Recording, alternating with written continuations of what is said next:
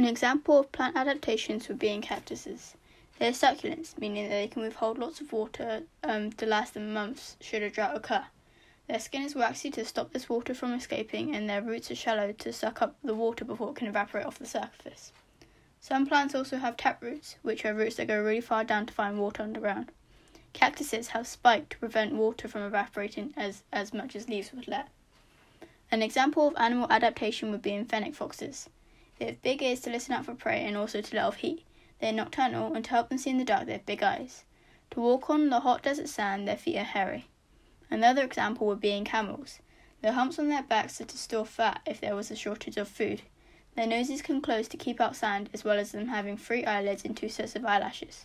Like fennec foxes, their feet have adapted, but in camels, their feet are wide so they don't sink into the sand.